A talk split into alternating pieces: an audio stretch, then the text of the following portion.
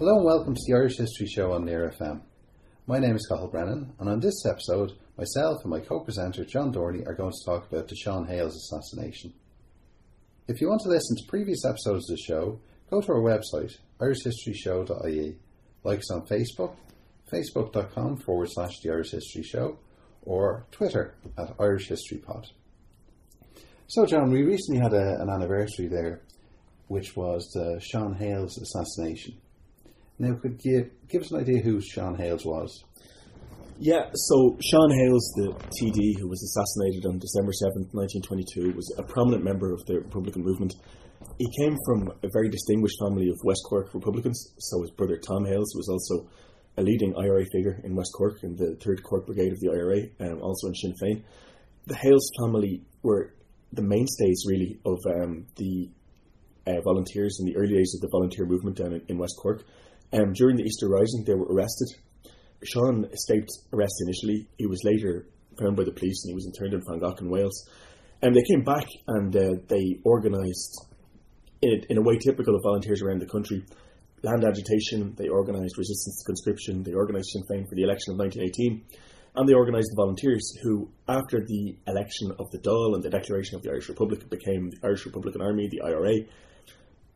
Sean was the head of the brigade initially. He kind of fell out of active service, if you if you like, as the War of Independence went on. His brother Tom was captured and badly tortured by the uh, Essex Regiment, by the British Army in Bandon. Sean, interestingly, in his, some of his obituaries, mistakenly said he was present at engagements like the Upton ambush and the Crossbarry ambush. Actually, he was not. Uh, by that time, the active service unit, the flying column of the 3rd Brigade in Cork, was commanded by Tom Barry. But Sean Hales remained a prominent figure. At the time of the treaty split, Tom Hales, who was the more active brother up until his capture in July 1920, um, took the anti treaty side. Uh, Sean took the pro treaty side. Now, like many pro treaty figures, not because really because of any tendency towards moderation, but more because he was within the orbit of Michael Collins. And Collins' great strength, his magnetic personality, pulled in a lot of people around him. Sean Hales was one of those people. So Hales was actually on the run uh, from the anti-treaty side. I'm not sure if his life was in danger, but he was one of uh, a minority of, of Cork pro-treaty Republicans, pro-treaty IRA men, and he joined the National Free State Army when they arrived in Cork at the landings uh, on the Cork coast in August 1922. And while there were actually very few Cork men in the National Army initially, Sean Hales became a brigadier in the National Army, and he led troops in Cork he was also had been elected as a TD, a pro-treaty TD, in the election of June 1922.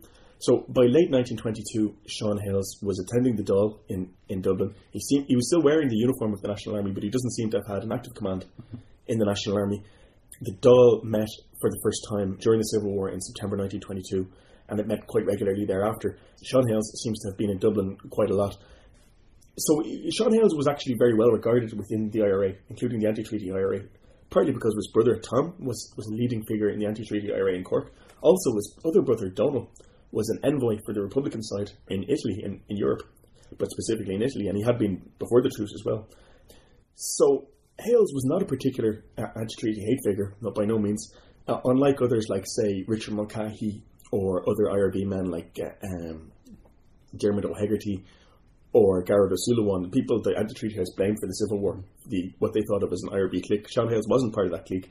But as we'll see, he was basically in the wrong place at the wrong time. So that period now that we're talking about when Hales is assassinated in December 1922, um, how intense is the fighting in Dublin? Okay, so by this period in Dublin, and you see this around the country, the pro-treaty side, the National Army, was getting on top of the anti-treaty guerrillas um, there was a number of major attacks in Dublin in November in the previous month. An attack in Wellington Barracks where 18 soldiers were shot. Not all of them were killed, but quite a number shot. There were two attacks on the uh, CID uh, headquarters at Oriel House. The CID was the detective division, including an attempt to blow it up. You know, with a, a substantial force of anti-treaty attacking it. Um, there was an assassination attempt on uh, Richard Mulcahy uh, at his, his residence at Portobello Barracks in Rathmines. It was of considerable intensity. There were, would have been street ambushes daily. But by this period, as I said, the, the pro treatyites were beginning to get on top by weight of numbers, by constant attrition of arrests. And Liam Lynch, who was the IRA chief of staff, anti-treaty IRA chief of staff, had switched from kind of a military campaign by this point to like an economic campaign. So he'd issued orders that people were they were to stop people paying tax to the Free State. They were to find people who did pay tax to the Free State. They were to assassinate uh, people who collected tax for the Free State. They were to burn down income tax offices. So a lot of the IRA strategy switched from like more military attacks to more kind of economic attacks, burning down offices, burning down infrastructure, wrecking roads, wrecking bridges. But the key background to the Hales assassination is the government, in in response really to this kind of ongoing endemic guerrilla warfare, they passed the Public Safety Act, so called, and we can get into the legalities of that later if, if you like. Passed the Public Safety Act in the Dáil in September 1922. It came into force in October, actually, but the first executions under it, the Public Safety Act allowed for the executions of anti treaty fighters captured after that date. So the first executions were in Dublin in November. There was um, there were three men executed in Kilmainham, three young men, uh, followed by Erskine Childers, who was executed in Beggars Bush Barracks, and then another four anti-treatyites executed after that. So there's eight executions have taken place in quick succession in Dublin.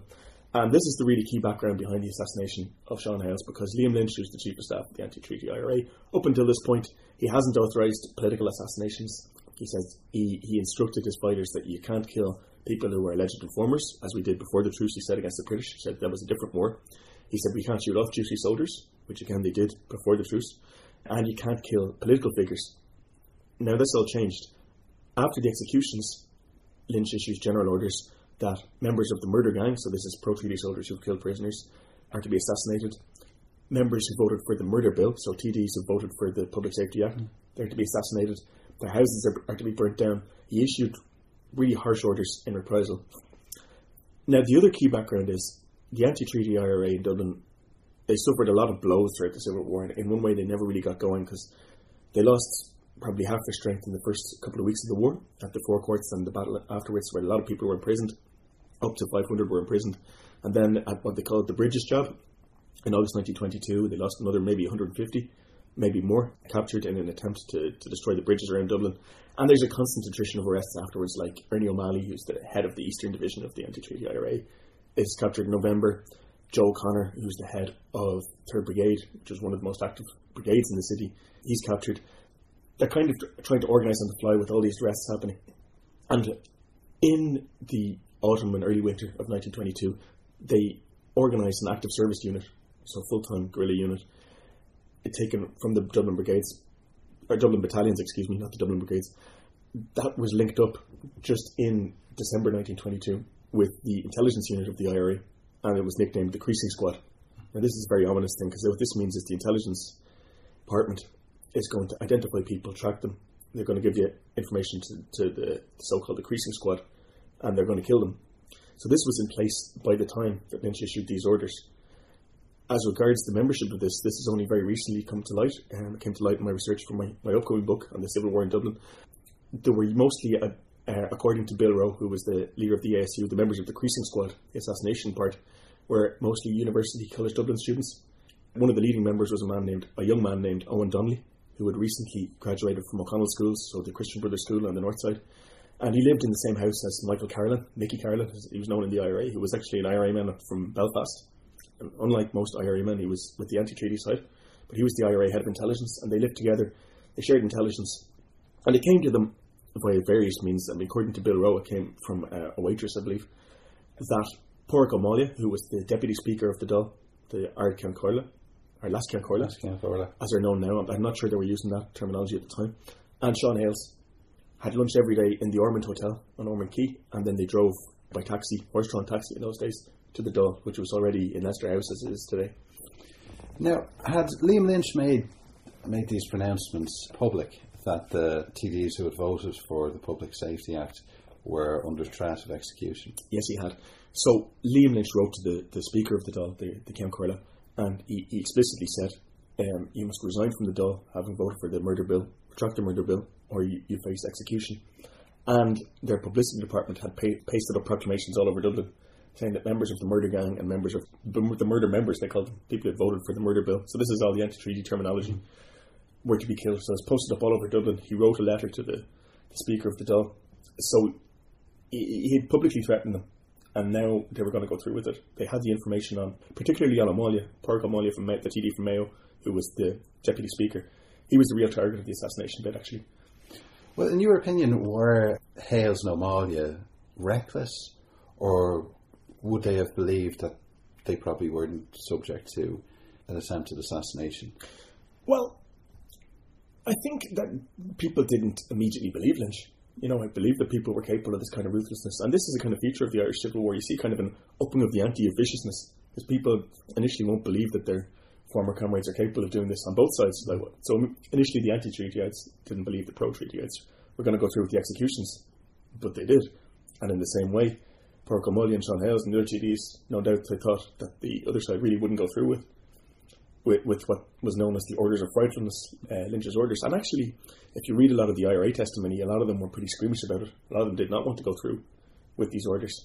One other thing to note, just before we, we talk about the, the day itself, is that Sean Hales had not actually voted for the, the so called murder bill for the Public Safety Act because he wasn't in the Dáil at the time, he was in Cork at the time when, when the Public Safety Act went through. So it's one of the sad ironies that the, the only TD who was killed actually had not voted for it. Yes, there's many uh, many sad coincidences like that with the Irish Civil War, isn't there? Mm-hmm. So, actually, on the day of the assassination, what happened? So, as I said, word reached the IRA people that O'Malley and Hales had lunch in, in the Ormond Hotel. They had quite a long and allegedly a, a liquid lunch. I mean, they, they went to lunch at about 12 and they emerged at nearly 3.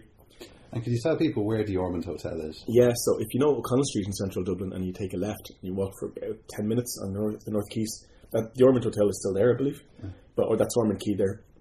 So right in right smack in the heart of Dublin, another t- walk another 10 minutes and you're at the Four Courts. And the Four Courts would have been in ruins at the time because of the fighting of the previous July. But it's right smack in the centre of Dublin, uh, along the quays, along the main thoroughfares going along the river. Behind it at the time was kind of a warren of little streets it looks very much like Owen Donnelly and another man who was unidentified. It, it was, seems to have been a two man team. They had this information. When O'Malley and Hales emerged from the Ormond Hotel, they whistled for a taxi. In those days, the taxis were horse drawn. A man named Kennedy was driving the taxi. Both of them got into the cab, and it so happened, it merely so happened, that Hales was on the side of the cab that was closest to the pavement, so closest to where the gunmen approached. They approached from the direction of Capel Street, I believe. So that would have been two Hales' left and from behind him. They opened fire with pistols on the two men. They hit both of them, but Hales was, was mortally wounded. He was killed. Kennedy, the man, the taxi driver, he whipped his horses. His horses ran, uh, broke into a run. He got as far as O'Connell Street and he realised that both of, his passengers were hit. He was stopped by a, a, Dublin policeman, a Dublin Metropolitan policeman, as they still were at the time. Meanwhile, uh, another odd coincidence the British Army at this point had only, I think, nine days left before they evacuated Dublin under the terms of the treaty, but they were still there in Dublin, around 6,000 British soldiers. And it so happened that when the two gunmen struck, there was a British armoured car motoring down the quays, and they stopped, and one of the soldiers got out and he, and he fired some shots with a handgun at the two fleeing gunmen. But he didn't hit them, uh, they got away. People, you know, as you can imagine, the people, the pedestrians scattered in all directions, you know, there was shock. But when Kennedy, the taxi driver, saw that his, his two charges were, were wounded, he drove back to the Jervis Hospital, which is uh, not very far away. Again, if you know Dublin, you're looking at maybe a two minute ride probably on the on the taxi. O'Malley was seriously wounded, but not critical, and, and Hales was dead on arrival. So, what was the reaction uh, within the Irish government, the provisional uh, Free State government this time? Yeah, actually, it had just ceased to be the provisional government, technically speaking. So, under the treaty, a year and a day after the treaty, it would be the Free State government. Technicalities aside, uh, the government were shocked. The government probably uh, hadn't realised that the anti-treatyites, or as they call them, the irregulars, would go through with this. And basically, the reaction we have to now one thing to say we have to read between the lines a little bit because unlike most other cabinet discussions, the cabinet discussions on the response to the Hales assassination have all been removed from the papers, along with many of the most sensitive documents relating to the Civil War. So, reading between the lines and going on things like uh, Ernest Blythe's witness statement to the Bureau of Military History, the government decided that they needed the strongest possible reprisal because they figured if the anti-treatyites had a prolonged assassination campaign, that their government would collapse, that the Free State would be finished. and everything that they fought for as they sought to create an independent Irish state would collapse. So they saw this as a real crisis moment. They were probably quite right in, in that regard, in, in, a strictly tactical sense. But I wonder as well what type of effect that had on the morale of backbench pro-treaty TDs. Well, indeed, actually, I'll come back to that later. But they decided on the, po- the strongest possible response. So when Ernest Blythe, who was, as far as I'm aware, he's the only inside cabinet member who has left us testimony, said he wanted a, a, mass trial of prisoners by military court martial. But when he, he arrived late to the cabinet meeting, and he found that Mulcahy, I think, Richard Mulcahy, who was the commander in chief of the army and also the minister for defence, a rather unusual dual role by today's mm-hmm. standards, had proposed to shoot four leading anti-treatyites without further proceedings. In response, basically, to the Sean Hales assassination, one man who had been captured in the Four Courts back at the start of the Civil War Rory O'Connor, who had led the Four Courts takeover, Liam Mellows, who was a leading anti-treatyite. Uh, Mellows was also a member of the, the opposition government, the underground government the anti-treaty had, set up. Joe McKelvey, who was the leading northern member of the anti-treaty IRA, and Dick Barrett, who was kind of a rank and file member uh, from Cork. They were to be shot basically in reprisal. So there was no legal justification for it. They'd been captured before the legislation was passed. They couldn't be held responsible for the killing of Sean Hales. So there was no legality, it was purely a revenge killing. And it was done to shock, it was done to show that the government would hit back twice as hard. Later on, actually, one of the reasons we know Eoin Donnelly was involved, we have better testimony now from the Ernie O'Malley papers, but one of the first indications was Ulick O'Connor, the playwright, later wrote a play about this. And Sean Caffrey, who was an IRA intelligence officer in Dublin, told him Eoin, Eoin Donnelly was involved. And Ulick O'Connor asked him, Well, what did you think about this? And he says, There's no rules in war. The winners make the rules. Mm-hmm it's the government came out on top in this competition in, in terror, if you like. But he's kind of right. You know, war is the opposite of rules. Just one final thing, though. Dick Barrett. Uh, it's often said that there was one shot from each province, but actually, the three from the four courts were, in modern slang, no-brainers. You know, they're the most prominent anti-treaty they had. Dick Barrett was probably shot because he was involved in a riot a couple of weeks previously in Mountjoy, in which three military policemen were killed and, and he's named in the Free State Inquiry as being the man behind it. The other man behind it was, was actually killed in the riot. So I, I quite suspect that's why Richard Barrett was, was selected. And Peadar O'Donnell, who was in jail with them at the time in Mountjoy prison, he remembers they were taken out and nobody knew why. They were taken out early in the morning by Paudeen O'Keeffe, who was the deputy governor, but the, the real governor of Mountjoy prison. And later on at Mass, the first was, which was the first they heard of it, the prisoners were told they, they had been executed, they'd been killed. And he said, you know, a terrible silence descended on the prison. There was a number of rallies to you know, protested the killings and they were they were shot at. You know, they were dispersed by the army. It was a very authoritarian time. You know, I mean, mm-hmm. one other thing in reaction though is that the anti-treaty version is that the press was totally lined up on the other side, which to, to a degree is true. But one thing that surprised me reading the press at the time was that actually the Irish Independent said that this this is a terrible crime. The execution, the Mountjoy executions, they said this was illegal. They said this is the opposite of why we're supporting the government. We're supporting the rule of law. Which is unusual. It's so different to the expectation you have of the uh, newspaper coverage at the time. Yeah, well, interestingly enough, the one that's really rabidly pro treaty is the Freeman's Journal, which not too long afterwards merged into the Irish Independent, I believe. But the Freeman's Journal said, basically, I'm paraphrasing, but good enough for them. They had it coming, kind of thing. Mm-hmm. You have to meet terror with terror, which Kevin O'Higgins later said. One other thing, which is, is very widely known, though, which is that Kevin O'Higgins is seen as the hard man. He's seen as the man who is behind executions, you know, the the ruthless, the Irish Mussolini. I think I think Pat O'Donnell tried to christen him later on. But actually, Kevin O'Higgins didn't want to approve the Mountjoy executions because his friend Rory O'Connor uh, was among them, and Rory O'Connor had been the best man at his wedding, so one of his close friends. And he was the last to agree, and he was talked around and around. And according to Ernest Blythe, in the end, O'Higgins said, "Yeah, take them out and shoot them." I want to address your question about the backbench TDs. So, first of all, after these executions, Lynch widens the orders further. He says you're to kill members of the murder parliament, as he called it. You're to burn down their homes. You're to burn down their families' homes. You're to burn down the homes of unionists. You're to burn down the homes of the newspaper editors. They could have been more nuanced in their media strategy, actually, I think. There was no other TDs assassinated, but I mean, there was plans to kill them you know, it's always written, oh, well, there was no more TDs killed, so they gave up on it. That's not true. The ASU and the intelligence department in Dublin were certainly constantly planning to kill TDs.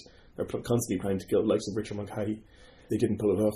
They did kill another pro treaty politician, though, uh, Seamus Dwyer, who was a prominent pro-treatyite, but he had lost his seat in the election. So, you know, technically he wasn't a TD, but he was gunned down late in December 22, again in reprisal for the executions by a young man named Bobby Bonfield, who, like many of the assassination unit, was a UCD student, medical student. Mm. But there was a, a, wave of house burnings, so they burned down a lot of houses of TDs and senators. The Senate opened also in uh, late 22.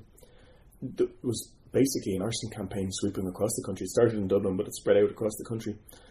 The backbench TDs, again, we know from Ernest Blythe, a lot of backbench TDs did get them, you know, they did get the wind up at this time, understandably enough. And Blythe tells a story of a guy named Bulfin. I'm not sure where he was the TD for, but he, he came in to Cosgrave, who was the. They didn't use the term Taoiseach at the time, they used the term president. He was the president in uh, the government buildings in, in Merrion Street, same place they are today. Sorry, excuse me. His letter came in to Cosgrave saying he was resigning in response to these threats because he feared for his life. Cosgrave dispatched men from the CID, including Joe O'Reilly, who had been a close uh, confidant of Michael Collins, and a couple of other gunmen. CID is the feared detective division. They took Bulfin, I'm not sure how gently, in a car, and they stopped en route to Dublin. And according to Blythe, Joe O'Reilly gets out and goes, So, excuse my language, but I'm, par- I'm, I'm quoting. Joe O'Reilly says, So, will we shoot the old bastard? And another gunman said, Ah, no, the boss, that's Cosgrave, told us to bring him back to Dublin. Now, this, according to Blythe, this is all for show, and Blythe actually tells it as a humorous story. You can almost imagine him slapping his sides as he's saying it. But Bulfin wasn't to know this. I'm sure he was pretty, uh, he was pretty traumatized by it. So, according to Blythe again, Bulfin arrives in front of Cosgrave, shaking like a leaf, and and Cosgrave greets him with a cigar and a handshake and says, "So, do you still want to resign?" And Bulfin says, "God no." and he was and he was put up for his own safety in in a hotel uh, just off Merrion Square with a with an armed guard. So there was a number of attempts by TDs to resign uh, in protest, and the government basically was not having it. Yeah. You know, uh, there were you know there were hard times. What was the feeling within the anti-treaty IRA to the news that Sean Hales had been assassinated? Yeah, that's a good question. So I mentioned before, Sean Hales was actually quite well regarded. Uh, Sean Hales had not even voted for the, the Public Safety Act. Sean Hales had a brother, Tom Hales, and and a brother, Donald Hales, prominent in the anti-treaty movement. So actually, people were pretty upset, especially in Cork. They were very upset Hales had been killed. And even the likes of Todd Andrews, who wrote a memoir about the period, said there was no use shooting decent men like Sean Hales. You know, we should have shot the murder gang, you know, people who were killing prisoners and so forth. Or we should have shot the members of the government, the cabinet. So people were pretty upset, actually, in the anti-treaty movement. Funny enough, Lawrence Nugent, who was an anti-treaty guy in Dublin, says, you know, he was he was pretty taken aback by it. He also didn't like the this thing of proclamations being put up in the street threatening members of the parliament. Liam Lynch, who's the head of the IRA, and De Valera, I should say, also the political head of the anti-treatyites, didn't like it at all. But at this period, De Valera's in a kind of a wrestling match with Liam Lynch, trying to restrain him.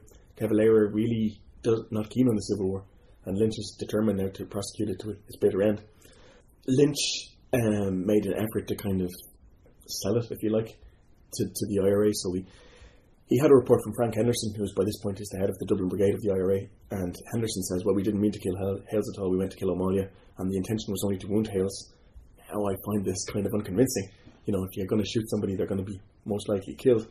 And he says that, um, you know, they, they misidentified him, they misidentified which one was which. Now, I don't believe that personally, but that's in a report that Henderson sends to Lynch on request, and Lynch forwards to the 3rd Brigade in Cork, which is his brother Tom Hales' brigade there's quite a bit of disquiet actually in the anti-treaty side.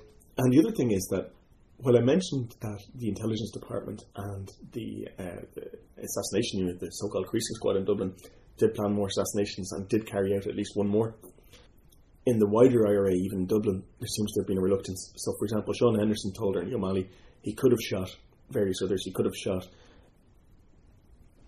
he could have shot Sean McGarry, for example, who was a leading IRB man in Pro Treaty TD, because he, he was drunk every every day in a pub on Amiens Street. So Frank Henderson said, and he didn't do it, and he could have shot various others, and he didn't do it. In the wider IRA, there seems to have been a certain reluctance to do it. Well, I remember reading that part in your article in the Irish Story website, and it struck me as being incredibly reckless after the Hales assassination and after the uh, executions of the four anti-treaty IRA members that pro-treaty, prominent pro-treaty uh, supporters and politicians would continue to uh, go drinking in the same spots regularly, not take those basic precautions. It does, it does actually, yeah. I mean, actually, one word on, on, on Sean McGarry, because he's another victim of this kind of tragic period. So, in response to the Mountjoy executions, as I said, there was an arson campaign against pro treaty TDs, senators, supporters, newspaper people. Uh, poor Sean McGarry is one of the most tragic victims because McGarry's house in Fairview was burnt by a, a party of IRA men from the 2nd Battalion, and his son, his young son, Emmett McGarry, seven years old, was inside and, and died in the blaze and uh, his his wife was badly injured. And I mean, Sean McGarry is visiting him in hospital, and he's drinking to drown his sorrows afterwards. And there was another attempt to assassinate McGarry. So contrary to what Henderson said, they did actually try to kill him, and they blew up his shop. He had a shop in the city centre, which they later blew up with explosives. Now McGarry is part of this IRB group, who the anti-treatyites kind of blamed for the treaty. There's a lot of personal kind of animus there. I guess that is quite reckless. On the other hand, I mean, in the wake of all this, there was an, another auxiliary police unit uh, formed called the Protective Corps, and they were put guarding uh, ministers, TDs, supporters around Dublin, including the likes of, for example, Jennie Wyse Power, who was the head of the pro treaty women's group, Cumann na and various other newspaper editors, um, members of the gentry, who the anti treatyites kind of took it out on. After this point, quite a lot of the pro treaty activity, certainly in Dublin, was involved in, in protecting their supporters from anti treaty attacks. Well, from doing so much research on the anti-treaty IRA in Dublin, does this strike you as this campaign, as the anti-treaty IRA have lost their way, that they're out of ideas, or is there brutal logic to the strategy that they're pursuing? When you're talking about the Irish Civil War, there's kind of two ways to think about it. There's what makes sense at the time in the immediate circumstances. So, in the immediate circumstances, there's a certain brutal logic to it, in the sense that had they been ruthless enough with this, you know, had they really followed through with Lynch's orders and killed everybody who voted for the Public Safety Act, the government could have collapsed, or the government would have been pushed to even more severe measures. But there's a chance the government would have collapsed had they followed through on that. Now, that's true as of the anti-treaty campaign as a whole. I mean, whereas it's often depicted as kind of irrational and a type of madness, actually there was there was a plan which was to wreck the economy, wreck the tax base of the Free State, and it would collapse, mm. and they'd have to renegotiate the treaty.